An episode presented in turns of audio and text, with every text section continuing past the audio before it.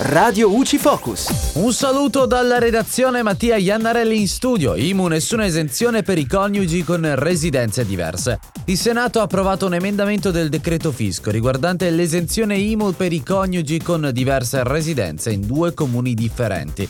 Attualmente la legge prevede che nessuno dei due coniugi deve pagare la tassa sulla prima casa, ma ora con questo nuovo emendamento la normativa disciplina che solo un'abitazione principale a famiglia sarà esente dal pagamento. In pratica i coniugi non potranno più sdoppiarsi in due residenze diverse e in due differenti comuni per evitare di pagare l'IMU. L'esenzione varrà solo per una casa famiglia. E dalla redazione è tutto, al prossimo aggiornamento. Radio UCI.